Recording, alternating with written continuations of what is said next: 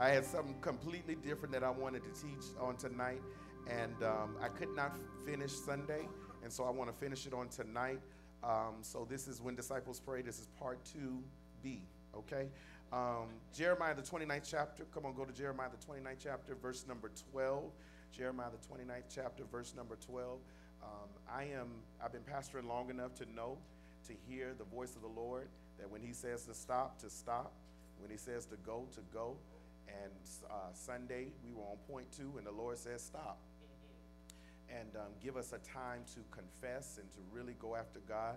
And so I'm, I'm, I'm going to uh, uh, rewind a little bit of what we talked about on Sunday, but then I'm going to move us forward, all right? Um, are y'all ready to receive the word on tonight? I said, Are y'all ready to receive the word on tonight? Amen.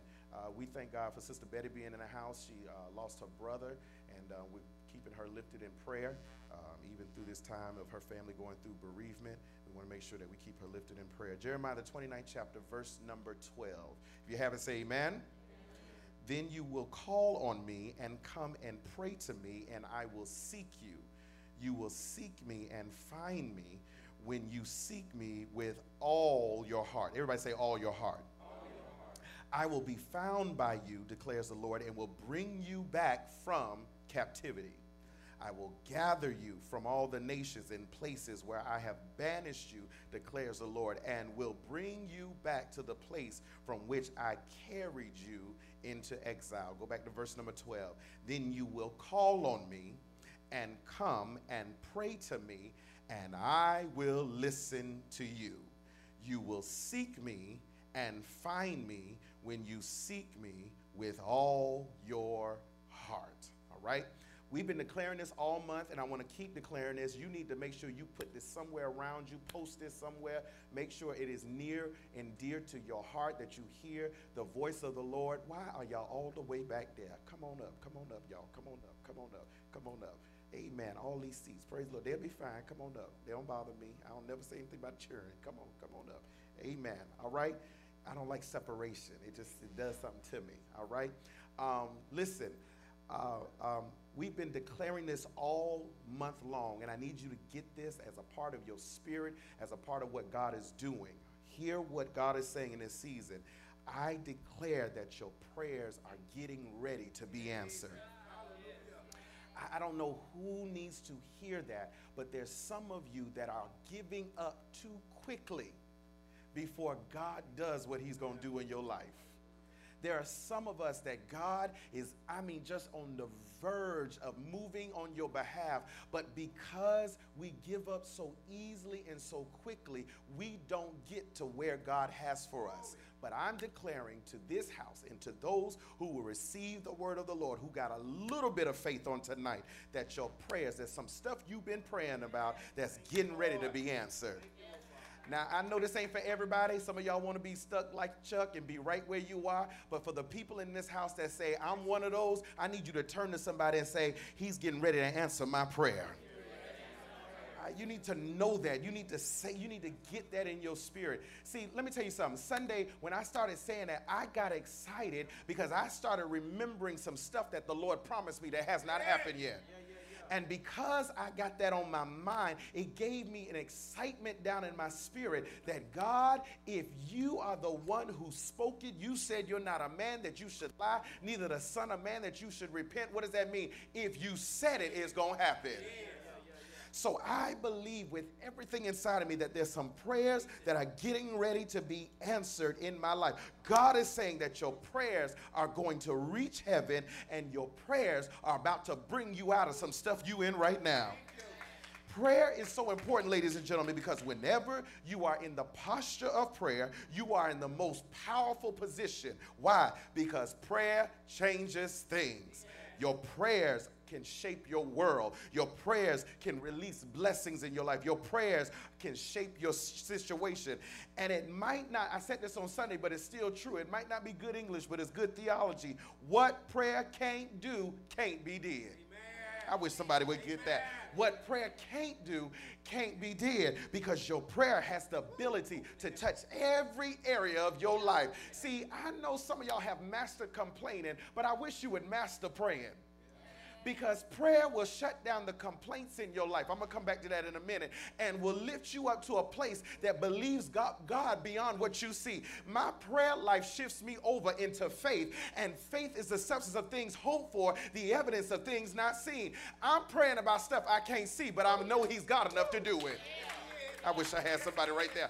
I'm praying about stuff that I believe that God is able to do just what He said He's going to do.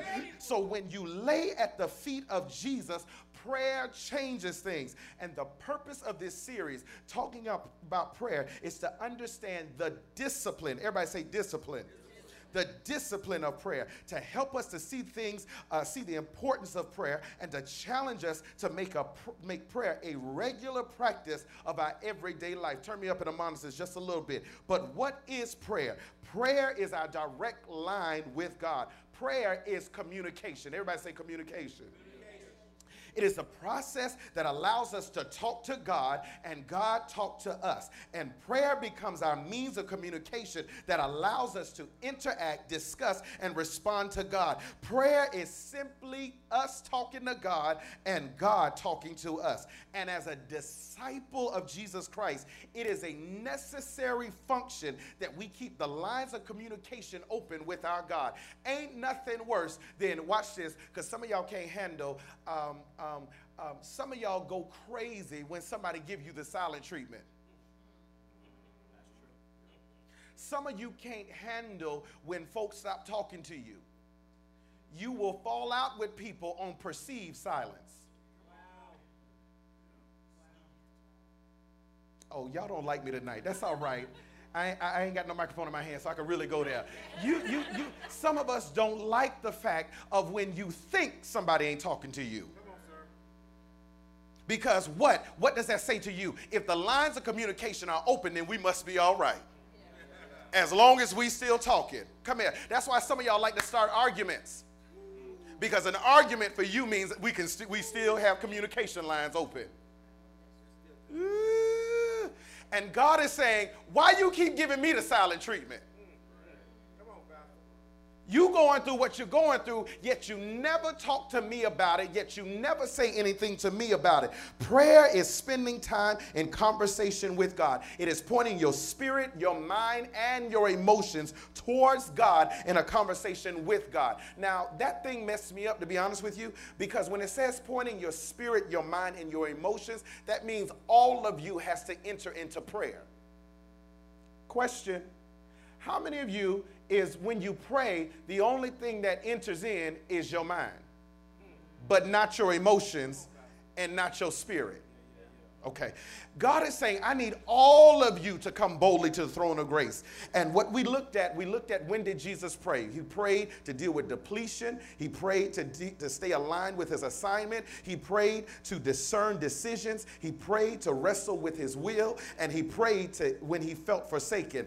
But, but uh, Sunday, we started this conversation of looking at the ingredients or the components of prayer. And what did we first say? That prayer, number one, must be what? Daily. Let the church say daily.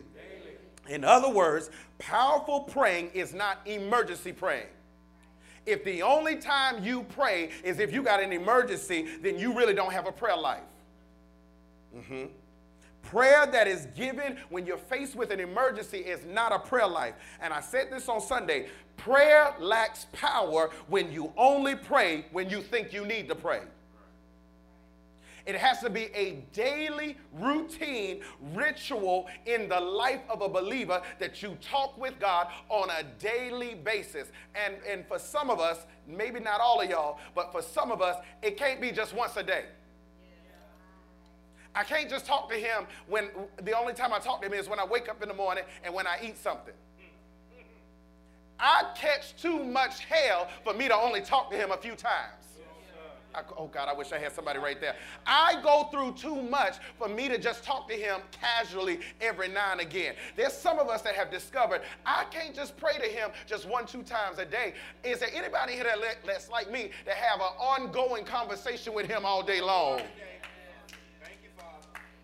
Prayer is not intended to be an event, but prayer is intended to be a lifestyle. So if you came to freedom tonight, and you have not prayed yet, you need to change your lifestyle.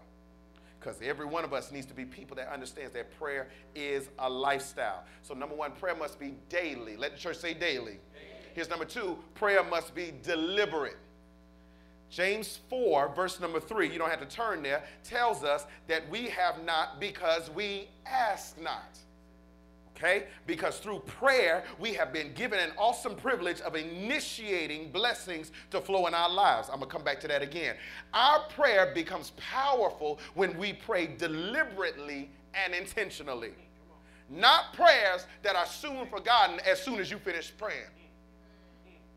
I told y'all on Sunday, I'm tired of taking my time to pray for an issue you don't even care about yourself. God, get me out of this job. God, I want to be out of this job. Well, did you put an application? No. God, help me with my finances. Did you stop eating out every day? No. Mm-hmm. Because sometimes what we're praying for is a miracle when all you need is management. so why am I going to take my time talking to God about an issue where you just need management? Y'all getting quiet right through here. Because deliberate praying involves thinking carefully about what I really want from God. If you like me, um, watch this. I'm learning the older I get, I got to be specific with my prayer. I just can't pray about just any old thing. I got to make sure that it is touching my life exactly where I am. I just can't be bringing up just any and everything as if it's just frivolous. Because most times, a lot of the stuff, watch this, that I prayed about years ago, I'm so grateful to God that He didn't answer it. There's some stuff that I wanted that I'm glad he didn't put in his will. Because there's some stuff that I wanted would have messed up my life. God, I wish I had somebody. Have you ever prayed for a relationship and when you look back at the relationship, you say, Thanks be unto God, you rescued me out of that? There's some jobs you wanted that there was a level of warfare you wasn't ready for. Come on. There's a job that I prayed for. I remember this back, back in 2007, 2006, somewhere around that time, 2008, that I prayed for. I wanted this job. It was like right on, it was just right. I mean, it was the right pay, and I started putting my budget together based upon the pay that I thought I was going to receive from the job I don't even have yet. Don't act like y'all ain't never done that before. I started seeing myself in a certain way, and I wanted this job, and then I got the email saying, sorry, we went with somebody else. I had an attitude with God because I was believing God for this job, and then six months later, the company closed down. And you are praying for stuff that might not be in the will of God. So I have to be specific with my prayers. Watch this. Watch this. The question becomes how can I expect God to take my prayer seriously if I don't take my own prayer seriously? How can I ask God to take my prayer seriously Uh, if I don't even take my own prayer seriously? Because if I took it seriously, I would line my life up in the direction of answered prayer. You know what that means? That means you need to get yourself ready. You praying for something that you ain't ready for. I want a husband. Why? What for? Are you ready to handle one? No, you're not, because your emotions are all over the place now. I know you ain't ready. You know how I know you ain't ready? You ain't ready to be married because you don't know how to be alone. And you ain't ready for marriage until you first learn how to be alone. You still don't believe me. Because see, see, what we want is somebody that make a lot of money, but what I've discovered about people that make a lot of money, they ain't home a lot.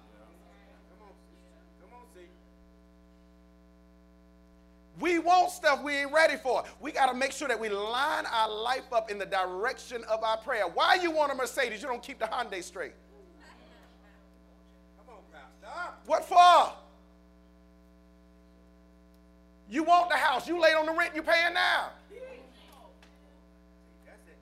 Line your life up in the direction of your prayer. Get ready for it. Because God ain't blessing nobody that ain't ready. God, I wish I had somebody right there. I say, God ain't blessing nobody that ain't ready. If you ain't ready for it, He ain't going to bless you with it. Oh, God, I wish I had. Because faith without works is you got to point my faith and my works have to point in the direction of what I believe God can do. So it has to be deliberate. Number three, prayer must be direct. Everybody say direct. Prayer is not meditation or passive reflection. Prayer is a direct address to God. It is communication of the human soul with the Lord who created the soul. Can't be praying to the universe. What the universe gonna do for you? Praying to your ancestors. They dead. What they gonna do? You got to make sure who you praying to.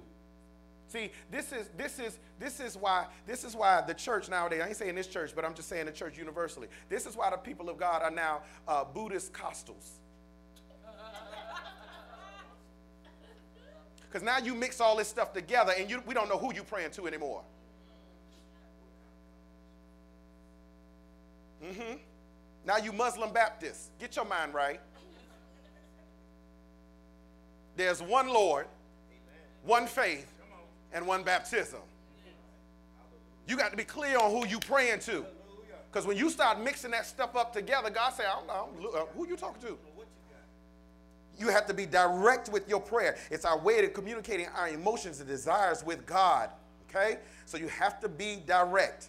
So what do we teach? We teach that before you close out the prayer, you got to say, in, in Jesus' name. Now, is praying in Jesus' name a magic formula? No. Because a lot of stuff you don't pray for in Jesus' name that didn't happen. Here's the difference. When you pray in Jesus' name, what you're saying is, I'm coming in the authority of Jesus' name. He said, watch this, we talked this a long time ago, uh, a couple of weeks, a couple of months ago, that all authority in heaven and earth has been given to who? Jesus. God gave him the authority so that when we pray in his name, we are coming in the authority of Jesus Christ because we ain't got no authority. We have no right to tell God anything. We have no space to, to, try to command God to do anything. But we have to come in the one who has authority and the power to, say, hey, God, okay, look here. You see what they're going through?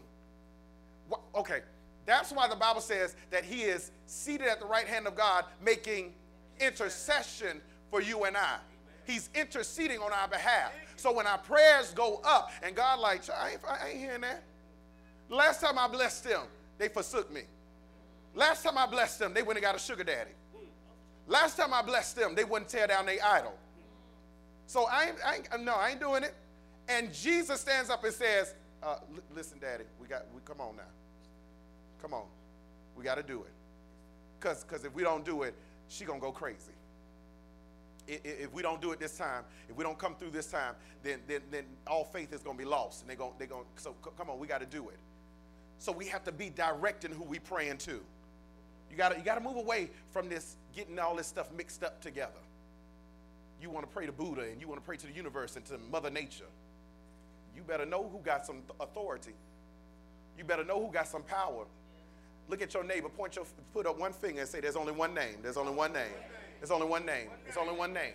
His name is Jesus. He's the eternal, immortal one. He was before there was a beginning. In the beginning was the Word, and the Word was with God, and the Word was God. And the Word became flesh and dwelt among us. It's Jesus. Don't get that confused.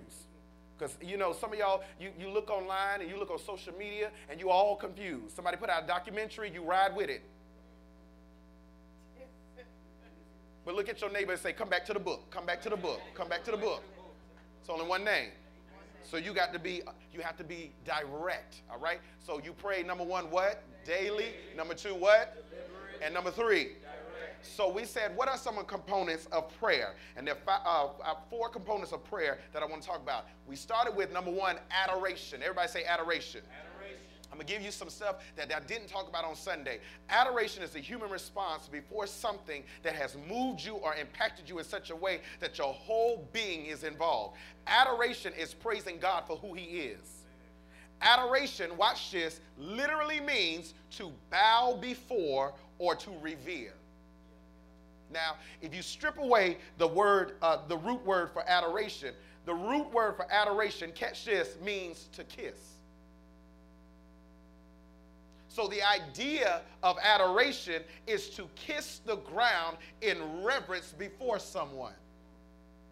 To kiss the ground. You know, that's amazing to me because, because we don't like to really let ourselves go in the presence of God. We, we, we want to make sure that we keep our cool. We want to make sure that we don't lose our cool points. We want to make sure that we keep a certain image. So I don't do all that. I don't do, I, no, I don't do all that. All that yelling. I don't know what all that yelling is for. All that jumping and dancing and screaming. And I don't, what is, I don't do all that. That's not my nature. Boo, that was the same you that was trying to fight somebody in the parking lot one day.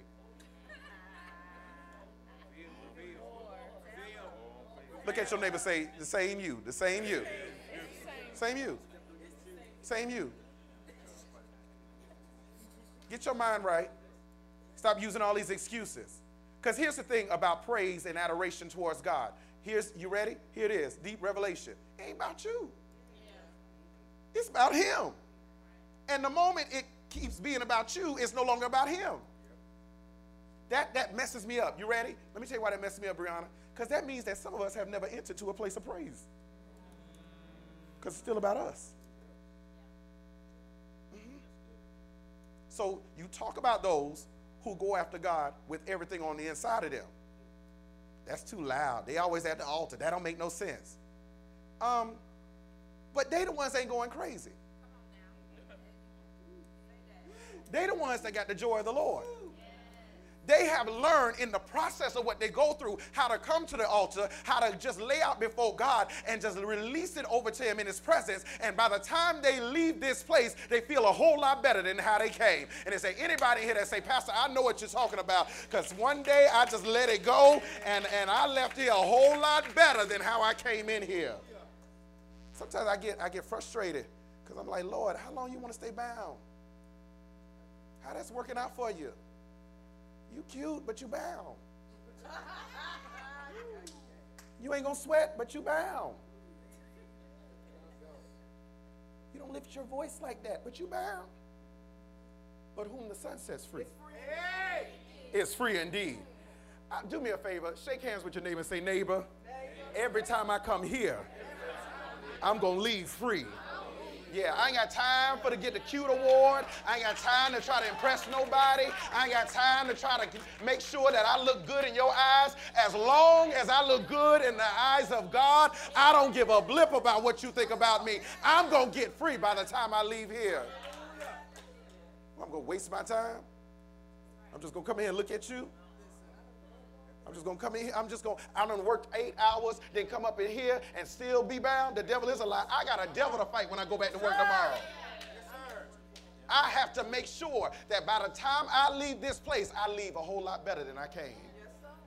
Adoration, it means to kiss the ground in reverence before someone. Go to James, the fourth chapter. James 4, verse number 1.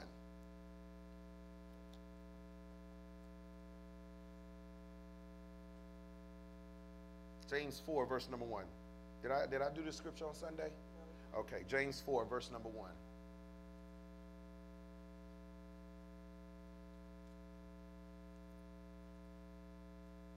If you have it, say amen. James 4, verse number 1. What causes fights and quarrels among you? Don't they come from your desires that battle within you? You desire but do not have, so you kill. You covet, but you cannot get what you want, so you quarrel and fight. You do not have because you do not ask. Same scripture. You have not because you ask not. Verse number three. When you do ask, you ask, you, you do not receive because you ask with wrong motives that you may spend what you get on your pleasures. Come here, let's talk, let's, let's, let's, let's unpack this. We have to start our prayers with adoration because when we ask God to bless us out of our selfish ways, God refuses to help us. So you start your prayer talking about you. And God is saying, well, is it always about you or can you ever stop and say thank you for what I've done for you? Because, watch this, God is not interested in blessing us in our wrong motives and in our wrong attitudes. Amen. God mover. No, it's your attitude, boo.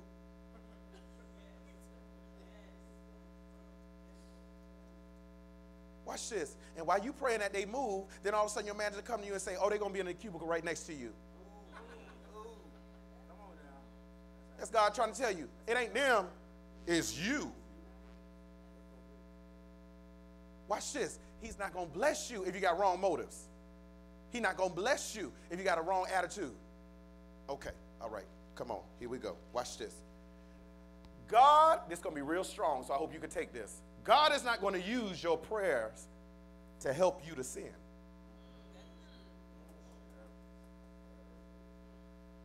Sorry.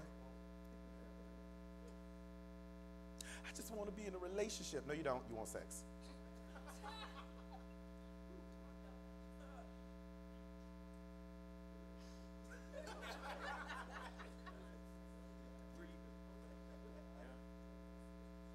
Look at your neighbor say, wrong motive, wrong motive. Wrong motive. You asking God to bless you with a car. Why? Because as soon, watch this, because I've seen this over and over, especially in freedom. Soon as the Lord give you a piece of a blessing, you get missing. You know I've discovered? Sometimes God keeps people right where they at because he know if I give you anything, you'll turn what I gave you into the God. And I see it over and over again as a pastor that the Lord start blessing you with a little bit of something. You make 50 cents an hour more. Now, uh-uh, I'm tired. I ain't coming to church today. Watch this. I need you to get this. God is not going to use your prayer to help you to sin or to fulfill your lust. He ain't going to do it. He ain't going to do it. Mm-mm. Selfish prayers crowd God out because we start to think more of ourselves than we do the will of God for our lives. It pushes him right on out. So, question hear me, hear me, hear me, hear me. Question. I need you to think about this just for a minute. Go back over your prayers that you've asked God. Now, come up with a percentage of how many of them been selfish. No, I need you, listen, I need you to hear this. You need to think about that just for a minute. Because how much of your prayer life is outside of the will of God? You ready for this? Because you can't even find a scriptural basis on why you even need what you were praying for. Because when you pray, you pray in His Word back to Him. So you're praying, Lord, send me somebody. He that findeth the wife findeth a good thing. He already got a wife.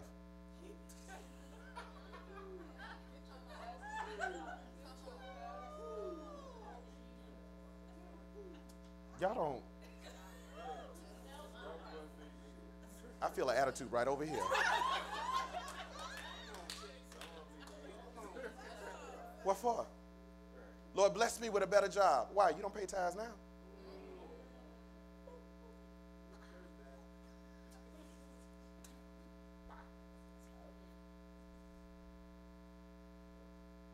Lord, take me to the next level. Why? You rude and nasty to the people you work in ministry with now. You are asking him to bless you right into sin.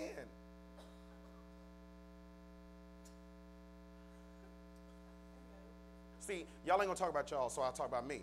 My prayer used to be, Lord, send the members, send them Jesus, fill it up, let them line up. And God checked me, He said, Why? I said, Well, Lord, it's, you know, I'm trying to get the people saved. He said, No. Why? Lord, I just want them to be saved and delivered. No. Why? Because numbers give you significance. And you think having more, having more people means you got a better ministry. So now the people in a, the people in the city will talk about you, and then you'll feel like you elevated to another level. But what you don't fail to, what you fail to realize, y'all ain't ready for this because this is how God talked to me. What you fail to realize is more people, more problems. And if I take you to another level, there comes with that another devil. And you ain't handling the devil you got now.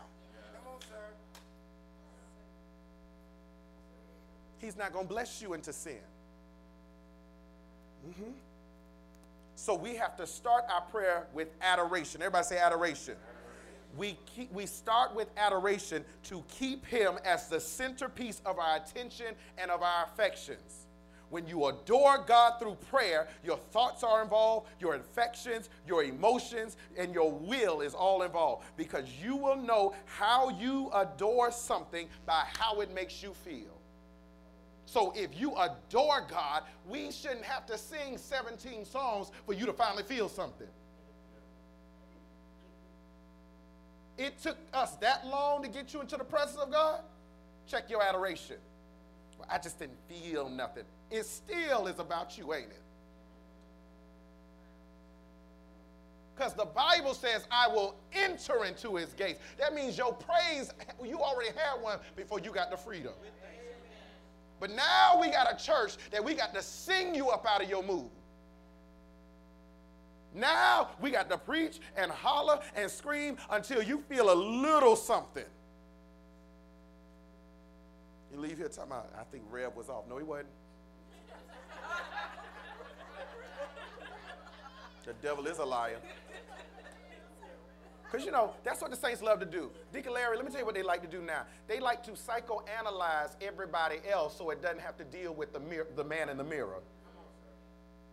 So let me project onto everybody else what the problem is when the reality is, is me. You know how I know? You ready for this? Because how's the person that sat right next to you in church got it, but you didn't?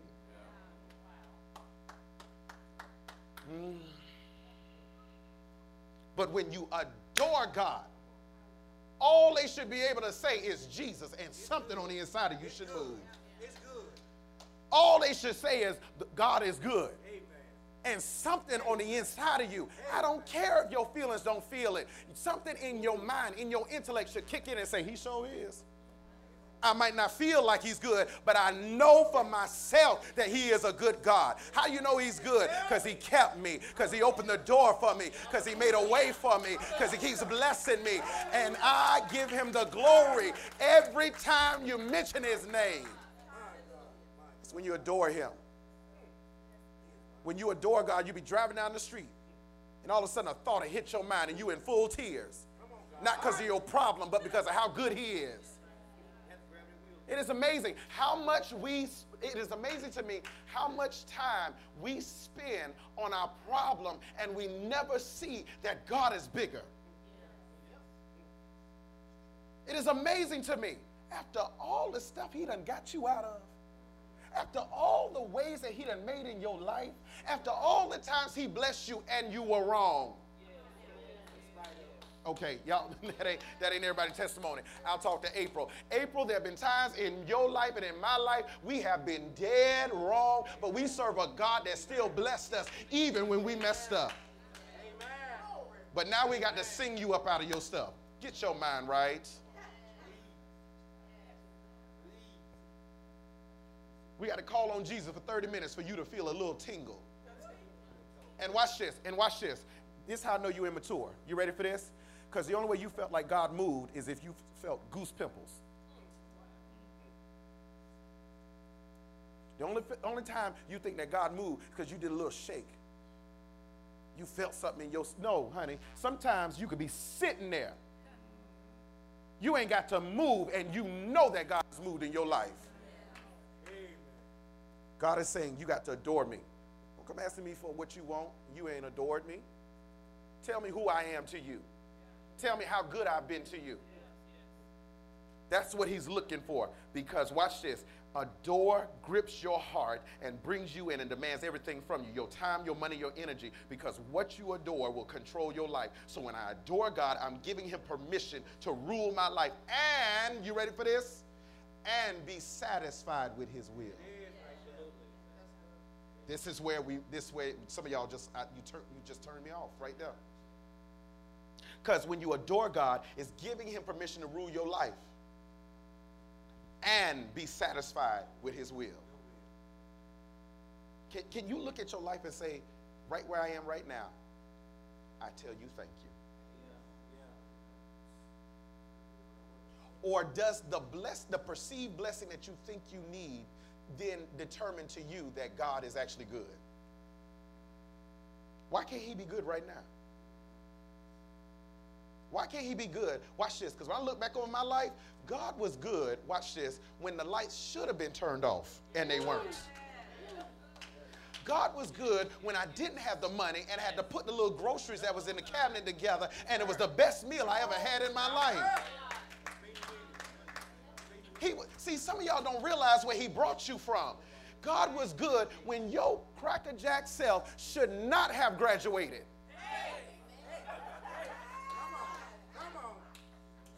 You know you shouldn't have graduated. You know your credit wasn't good enough to get that car. And now you sitting here and you acting like God owe you something after all that he's done for you. You got to adore him. You got to bring your mind in. So that when you tell him thank you, it is now setting your mind and your will towards him and being satisfied with his will. Do me a favor, lift your hand and say, Lord, I am satisfied with your will. Our struggle is that we're not satisfied because our will becomes more important than the will of God for our lives. And adoration says, watch this, in whatever state I'm in, I've learned to be content. But we have regulated in the church, hear this, uh, what we have regulated as adoration in the church, singing, lifting hands, and other religious ca- calisthenics. Uh, but you can sing and not adore, adore God in your heart. You can lift your hands and never adore God. But when you adore God, it means that God has a grip on your heart. And whatever He requires and whatever He demands, you freely give it to Him. Why? Because I adore Him. Uh, 1 Thessalonians 5, verse number 17.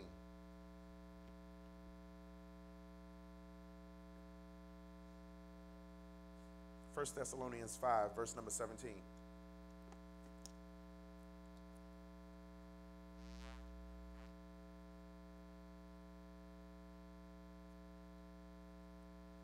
Right?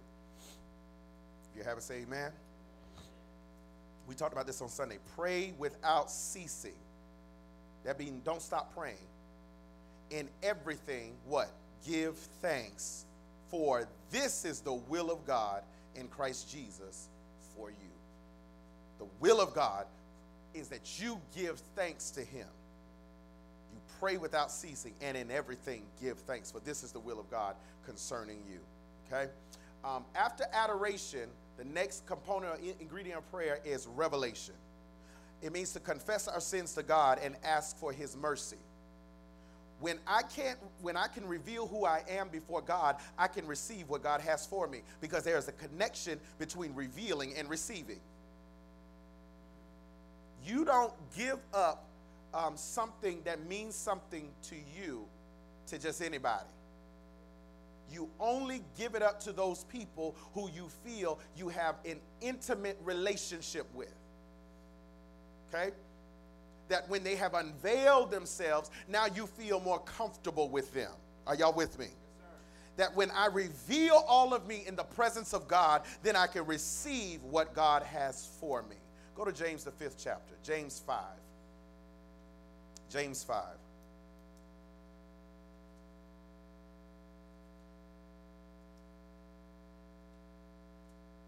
James 5 13, verse number 13. James 5, verse number 13.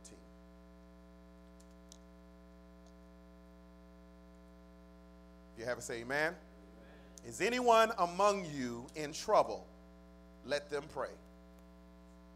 Is anyone happy? Let them sing songs of praise. Is anyone among you sick?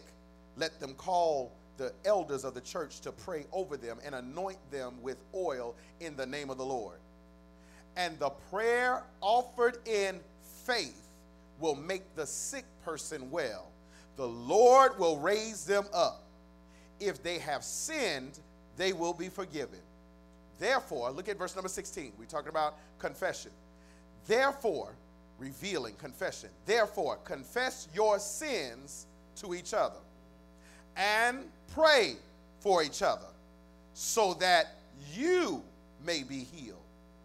The prayer of the righteous person is powerful and effective. Okay? Watch this.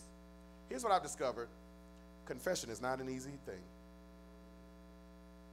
Confession is not easy because the enemy opposes us going to God in prayer and confessing.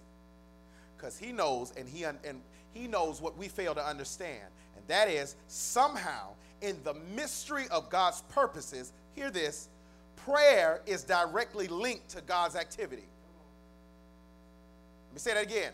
Prayer is directly linked to God's activity. Ready for this? Here's a deep revelation.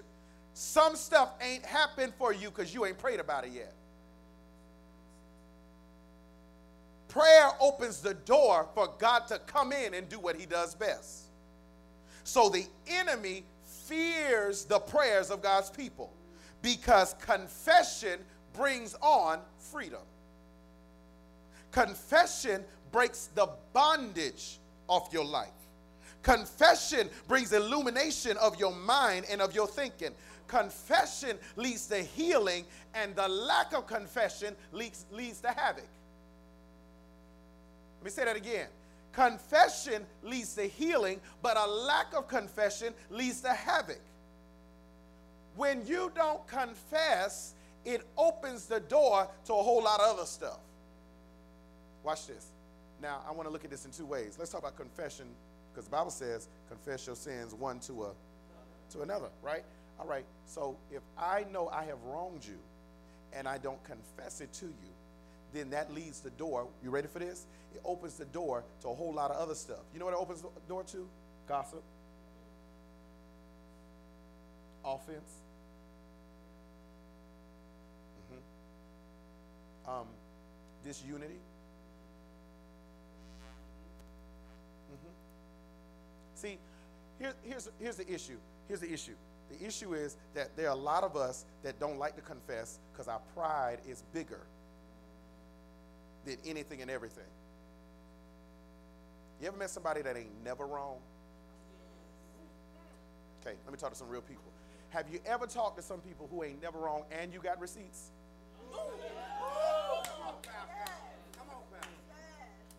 And you are looking like, okay, watch this. Because a lack of confession, when you confess, it brings healing, but when you don't confess, it brings havoc. Mm-hmm. You, you don't, you don't you don't go to that person and say, you know what, I was wrong. Watch this. I didn't feel like I was wrong in, in, in what, in, what, in, in what they were wrong in the first place. Well, how about you apologize and say you was wrong for how you responded to it? Because it could be how you responded to it didn't add anything of redemptive value to it. It's not always about, watch this, trying to win the argument. Sometimes you got to realize do I want to be reconciled or do I want to be right? Because some of y'all, all you're concerned about is being right. But you don't care about reconciliation. Reconciliation will make you apologize and you ain't even wrong. Mm-hmm. Mm-hmm. Confession leads to healing, but a lack of confession leads to havoc. So, watch this. Let me tell you what confession does. This is for free. I, am just going to throw this in for free. I want you to hear this. Wrote this down, was going to use this for another sermon, but this thing is, I want you to see this. When you confess, when you come clean, when you say what's really going on, you ready for this? I'm going to tell you what it does. It does two things it tests the motive and it forces you to trust the relationship. Mm-hmm. You ready for this? Because when I apologize, it tests my motive in that moment. Do I really want to be reconciled or do I just want to be right? So when I confess, now it's testing the motive. But it also forces me to trust the relationship. Because can I say I'm wrong and still trust that we're going to be reconciled at the end of this apology? And the reason, watch this, that some of us don't like to apologize or to confess is because we're scared if we bring up the issue, then we might not have a relationship by the time the conversation is over. So I'd rather keep you in limbo than to trust the weight of the relationship. Because if it's a real relationship, we can agree to disagree and still keep the relationship intact. I don't have to agree. See, this is the problem with this generation. This generation wants everybody to agree with everything they do. And sometimes you got to learn that everybody ain't going to agree with everything that you say or do or how you respond or what you thought about it. They ain't always going to agree. But if we really have a good relationship, we can agree to disagree and keep the move, keep the train moving forward. But some of us don't want to test that. So we rather not confess. Because we scared the relationship ain't gonna be real. Mm-hmm. I could really go there.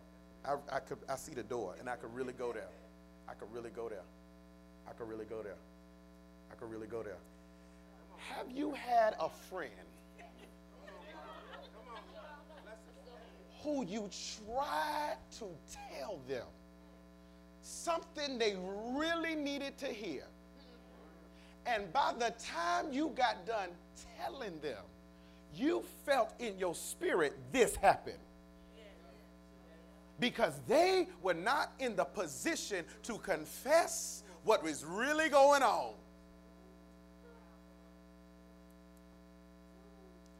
You ready for this? I've learned this. I have learned this.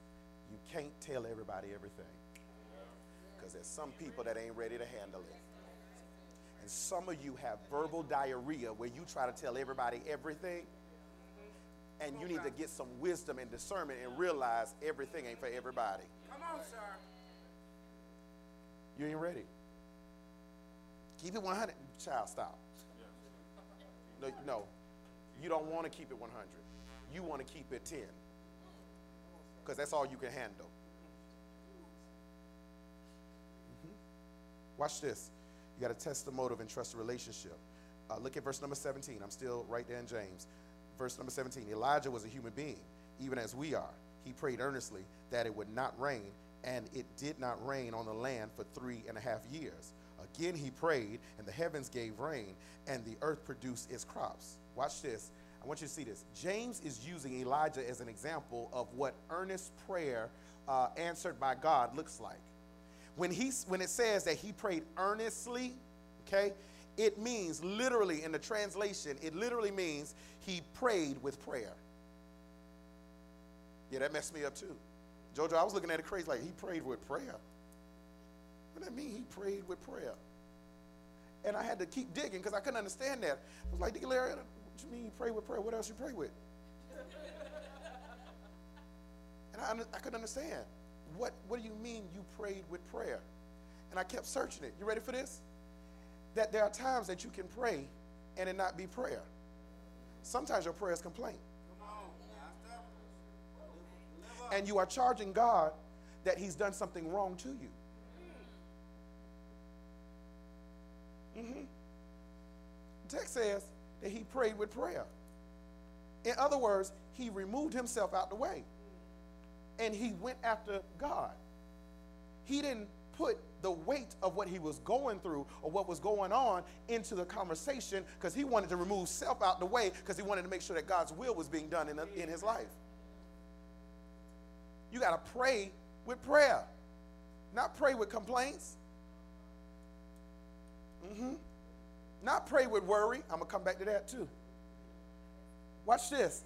He didn't just say words that were not direct and deliberate but his effectiveness in prayer was so powerful that, watch this, it extended even to the weather. Come on, sir. Come on, sir. Elijah knew that sometimes, watch this, a prayer, uh, an answer does not come immediately. He knew that we must pray until he sees the breakthrough. And he was committed to keep on praying, even if it was for the long haul. You don't believe me, so I need you to see this for yourself. Go to 1 Kings 18. 1 Kings 18. Let me show you this for yourself. Elijah, the prophet, he was a bad somebody. King wasn't acting right. And Elijah says, All right, since you won't act right, I'm finna pray that the Lord stop up heaven and it stop raining. And it stops raining. You ready for this? For three years. They have a complete drought off of one prayer. Can I tell you something? This for free. Be careful of messing with anointed people. Because anointed people can has the ear of God. Y'all don't like that right there. I got you. It's good. You're going to be all right. 1 Kings 18, verse number 42. 1 Kings 18, verse number 42. You ready for this? Uh, so Ahab went off to eat and drink, but Elijah climbed to the top of, my, of Carmel, bent down to the ground, and put his face between his knees. Watch this, verse number 43. Go and look toward the sea, he told his servant. And he went up and looked. There is nothing there, he said. Seven times Elijah said, Go back. In other words, he prays for God to send rain. He prays one time, don't nothing happen. Now, catch this. He prayed one time, and, and, and, uh, uh, and God dries up everything. Prays one time. Prays again for the rain to come back, and ain't nothing happened. This is going to be a good revelation for some of y'all because God showed this to me, and this thing messed me up so bad. He prays one time, God did what he said. He comes back and pray again, ain't nothing happened. Okay, you still I want you to see this. He prays one time, rain stops falling, three years. He prays again for the rain to fall, nothing happens. How do you handle when God answers your prayer on this end? But what you prayed about now is a problem. And now you asking him to change it, he ain't doing nothing. What happens when you prayed for the job? Now it's working your last nerve.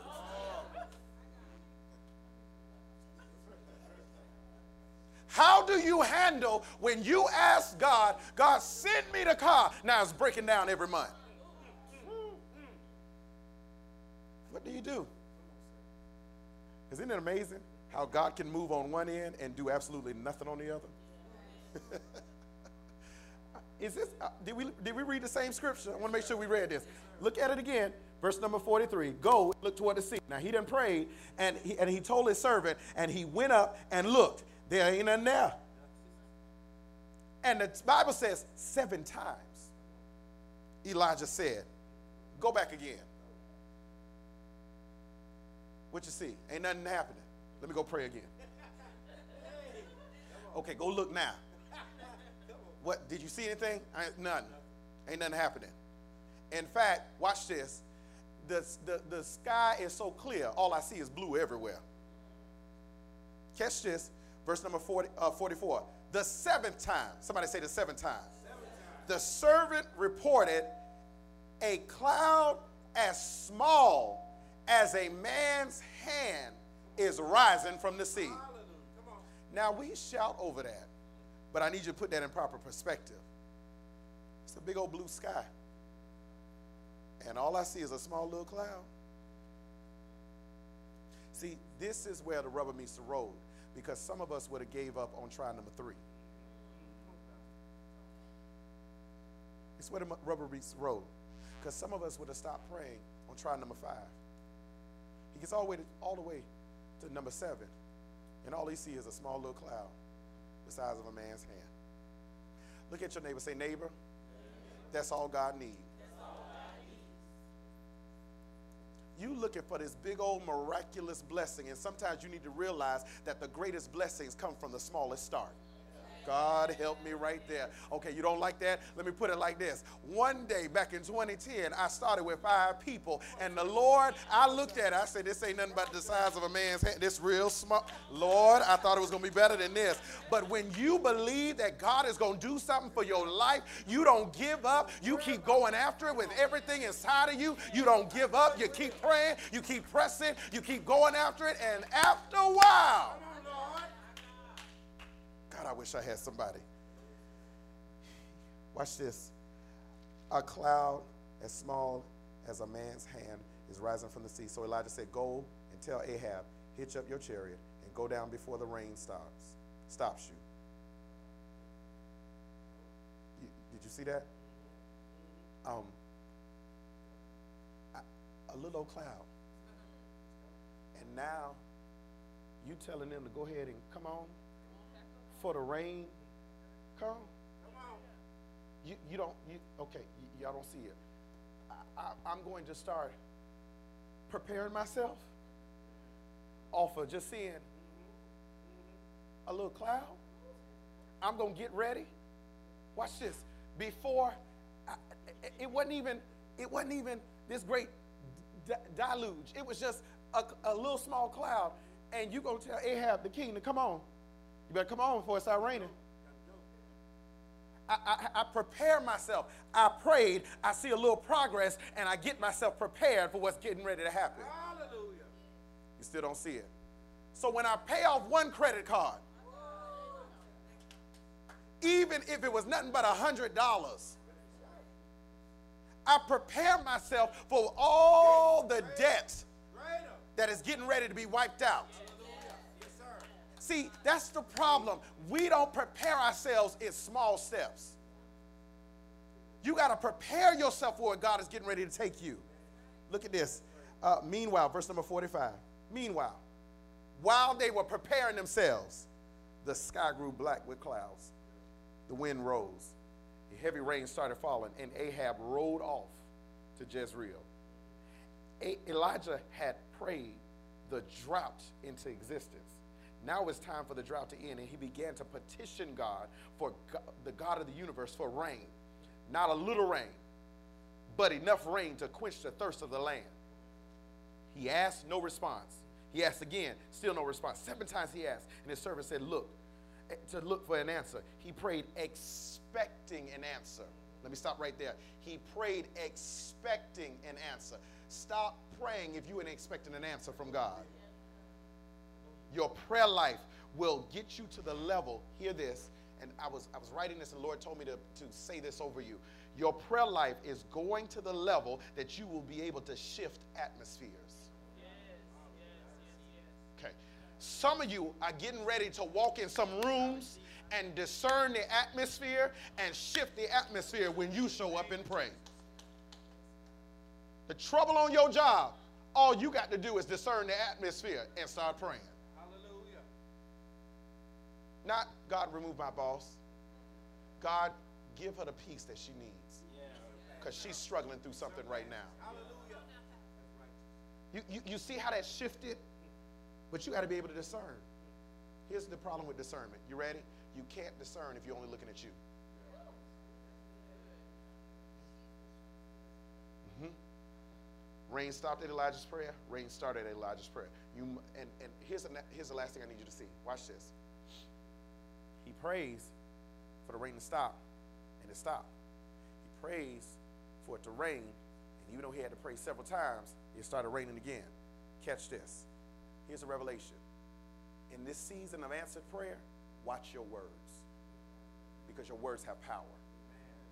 Watch your words. Hear your pastor. Hear your pastor tonight. Watch your words. Watch all your complaining. You ready for this? What if, if, in the next 24 hours, God did what came out your mouth?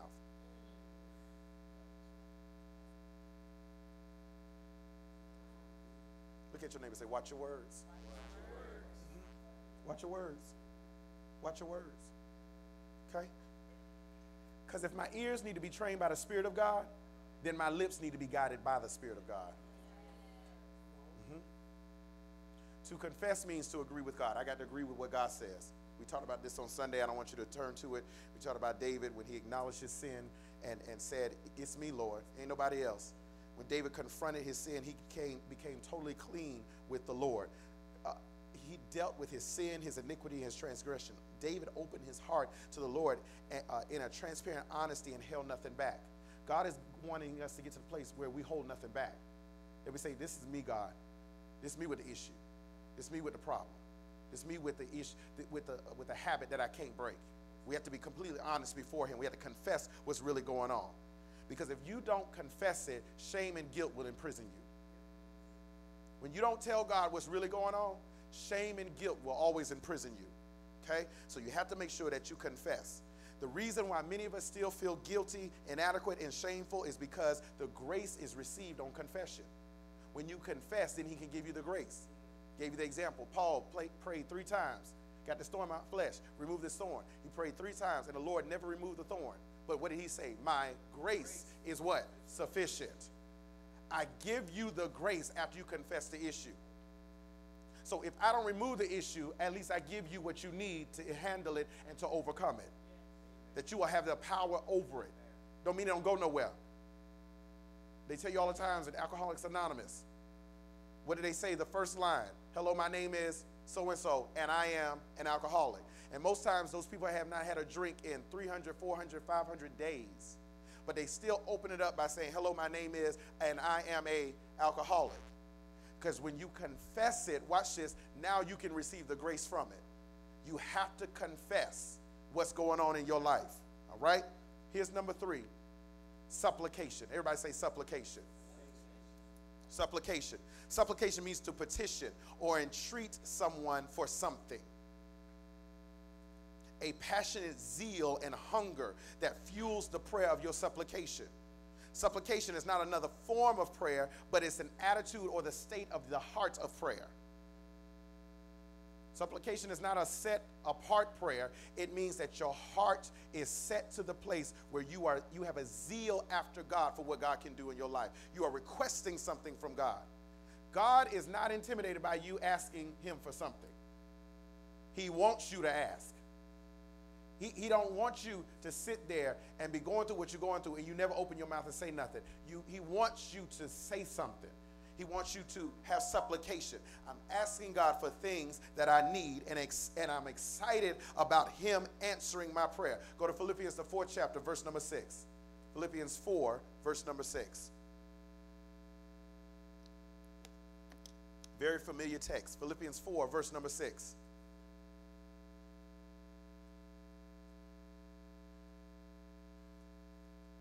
Now, I'm going to take a spin on this, but I'm, i want you to see where this is coming from. Philippians 4, verse number 6. If you have it, say amen. amen.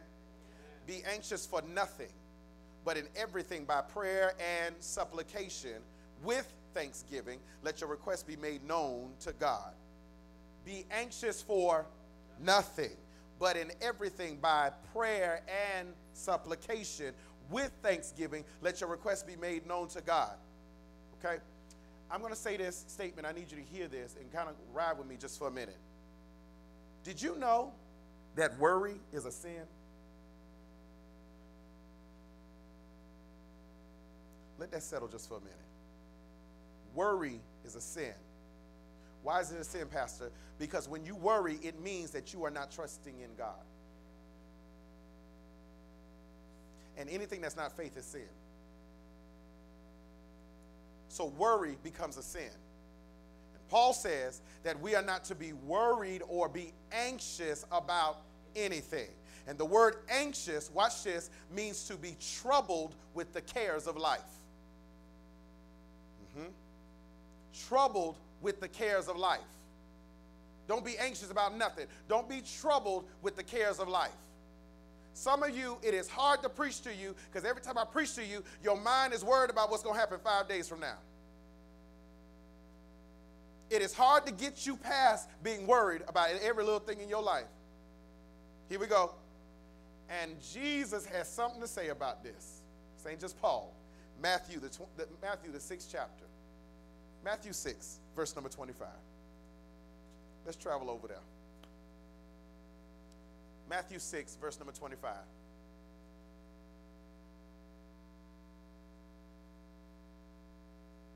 Matthew 6, verse number 25.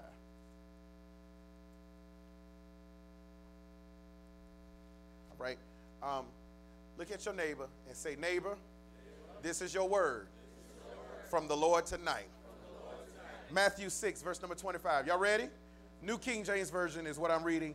Therefore, I say to you, do not worry about your life, what you will eat or what you will drink, nor about your body, what you will put on. Is not life more than food and the body more than clothing? Look at the birds of the air, for they neither sow, sow, sow nor reap, nor gather into barns, yet your heavenly Father feeds them. Are you not of more value than they? Which of you, by worrying, can add one cubit of his stature? Uh, another way of putting that, which of you can worry by, by adding one day of your life? Worry doesn't add nothing to your life, it actually robs your life, it actually takes away some stuff.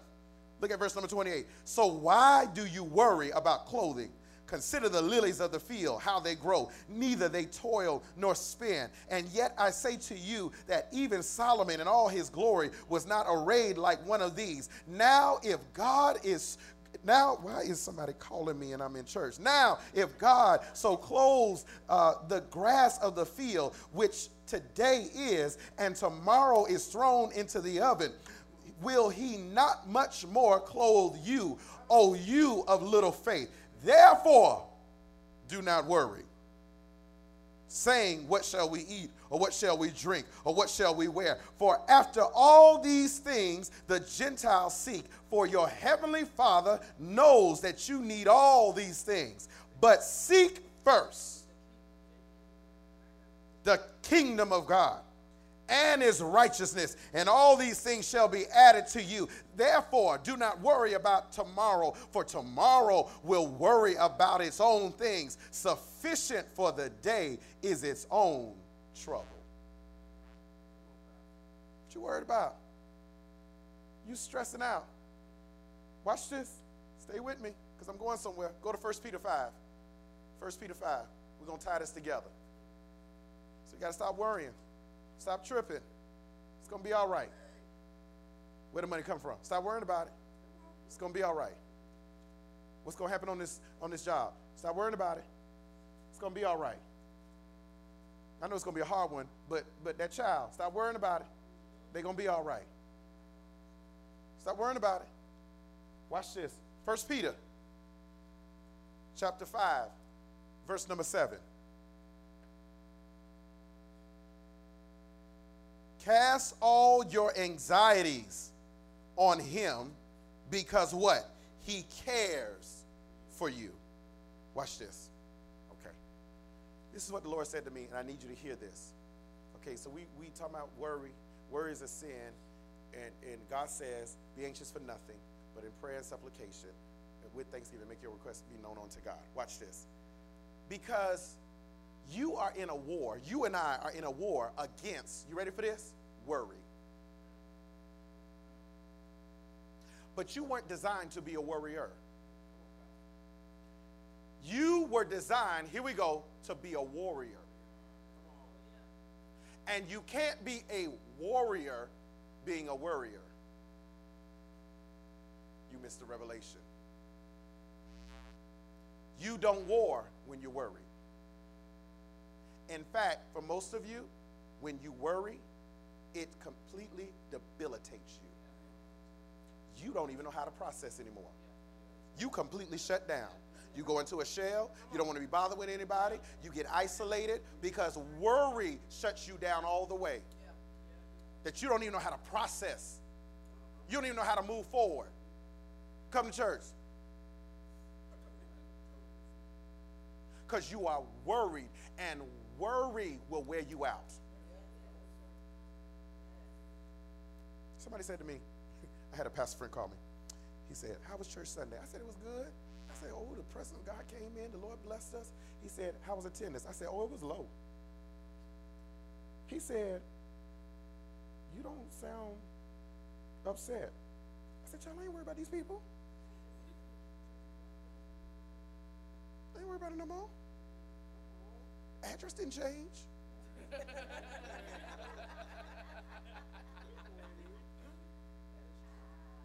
the time been the same for the last three months. Ain't nothing changed. It's still on Sunday, right? Still on the same day of the week. He said, wait a minute. Months ago, you would go through a slap depression when the saints wouldn't show up. I said, you know what I discovered? These ain't my people. These God's people.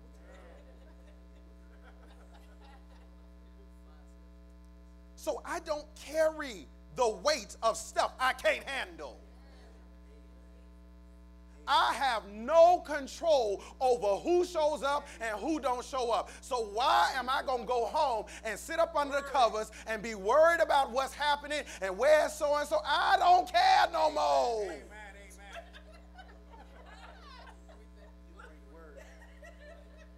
Somebody came to me, well, you, you know, you saw so and so, they was on. No, I don't care. It has no bearing on what the Lord has called me to do. Are y'all hearing this? Now, while you think you just y'all looking at me and talking about what I'm worried about, think about what you worried about. Think about the fact that you can't sleep over stuff that you can't control. Yeah, get up off of me because you want to project everything on me. Thinking about the stuff you are worried about. Watch this. And some of you, you get so worried that you get in a funk. And you flipping out on people that have nothing to do with what you worried about. And God is saying, watch this. How can you war against what's happening when you are bound up in worry? How, how, can you how can you really fight against what the enemy is trying to do when you are bound up in worry? It's wearing you out. Because you worried about it.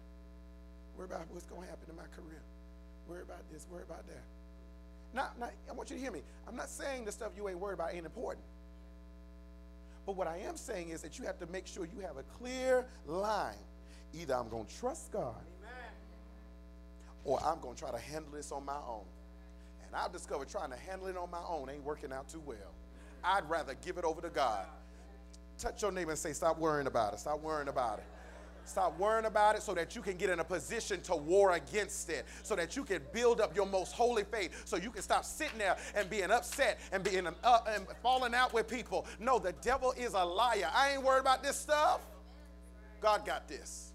God got this. I said, God got this. I said, God got this.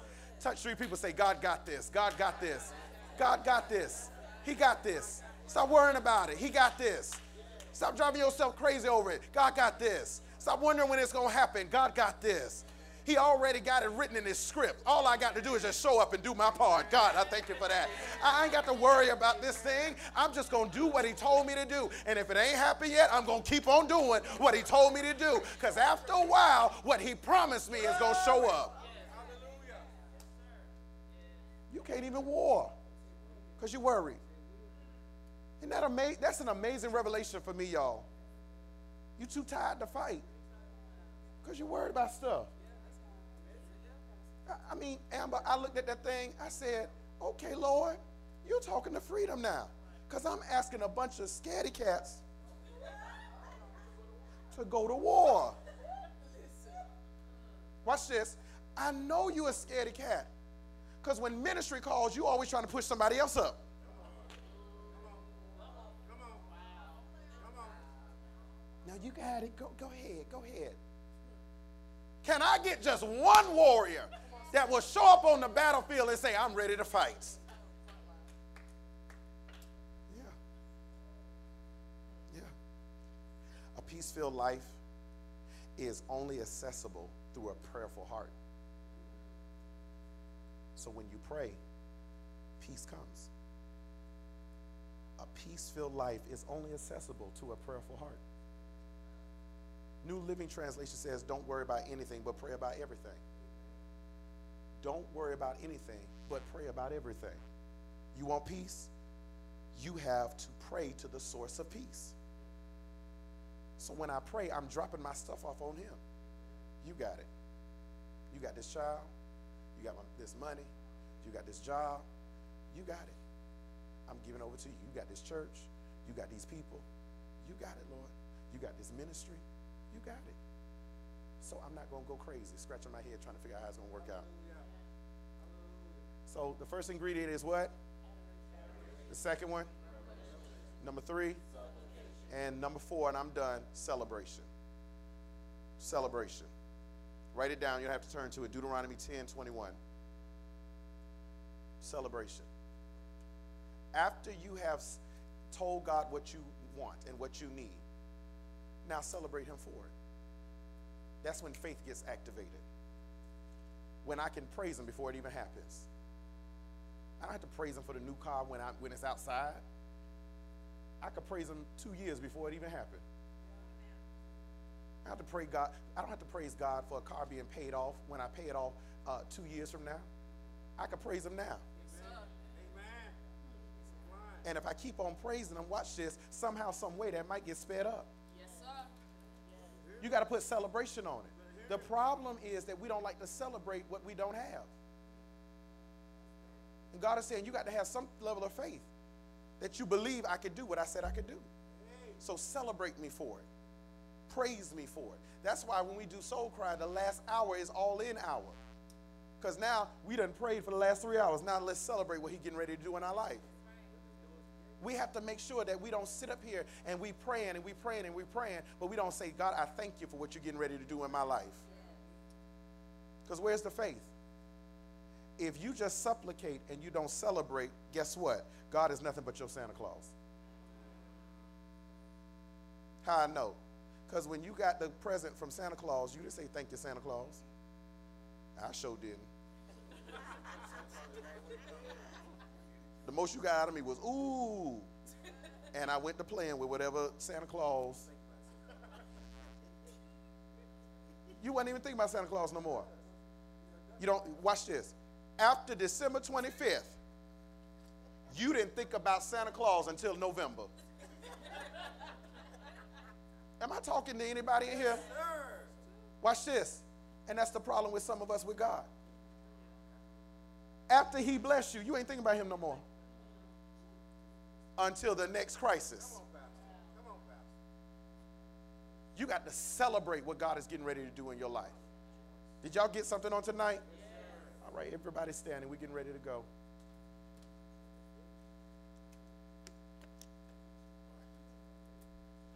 Listen, um, um, men and whoever can help, we need to remove the chairs out this sanctuary um, and put them in that. Where y'all putting them?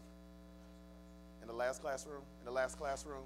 I, I ask you, please do not drag them across that floor because it leaves these scratch marks on it. So please make sure that you, um, if, if you can, pick it up, put it on the, um, the little cart that they have, or if you're going to carry it, carry it, but don't throw out your back. We ain't got no insurance. So um, make sure you don't throw out your back. Praise the Lord. All right? That was a joke, y'all. That was a joke. Praise the Lord. All right? That was a joke. I have to. You know what? People, it's amazing because people sometimes I say stuff and it be a joke, and if you don't know me well enough, you can't catch the joke, so you think I'd be serious. That was a joke. So now I have to go back and say that was a joke. Praise the Lord. Amen. That's why I don't like to. Most times I don't like to call out people's names and joke with them because people don't know how to handle that. Not even the person I'm talking to, the people around don't even know how to handle it. And so I, you know, I kind of steer steer away from that.